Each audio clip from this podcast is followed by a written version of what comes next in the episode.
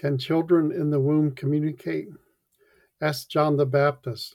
We see in Luke 141 when Elizabeth heard Mary's greeting, the baby, John, leaped in her womb, and Elizabeth was filled with the Holy Spirit.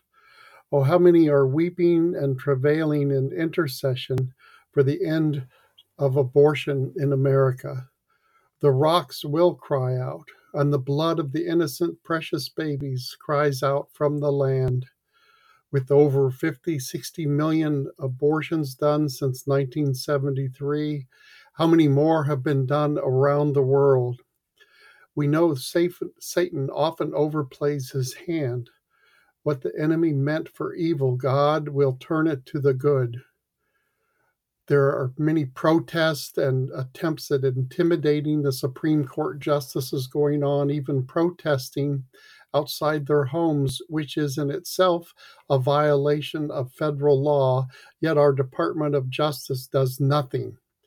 There are way too evil of political spirits going on, spirits of Jezebel, Leviathan, the religious spirit that has totally blanked out common sense and wisdom and righteousness and truth as we see in the Word of God.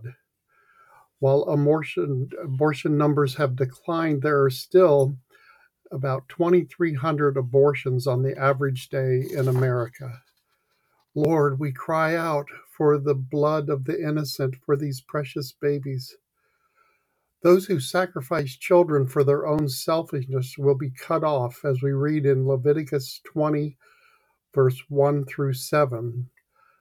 I will set my face against that person and will cut them off from among his people, that he may not be included in the atonement I have made for them.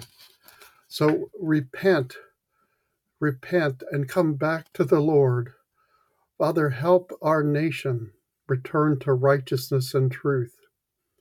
We see in Psalm 8 2 Out of the mouth of babes and sucklings hast thou ordained strength because of thine enemies, that thou mightest still the enemy and the avenger. Yes, we will see this soon. I read that again from Psalm 8 2. Out of the mouth of babes and sucklings hast thou ordained strength because of thine enemies that thou mightest still the enemy and the avenger. Apostle Paul said in 1 Corinthians 16 9, For a great door and effectual door is opened unto me, and there are many adversaries. Saints of God, fellow brethren, uh, sons of God, we need to pray for God's purposes and his perfect will be done more intercession is needed to go through these doors that are now open.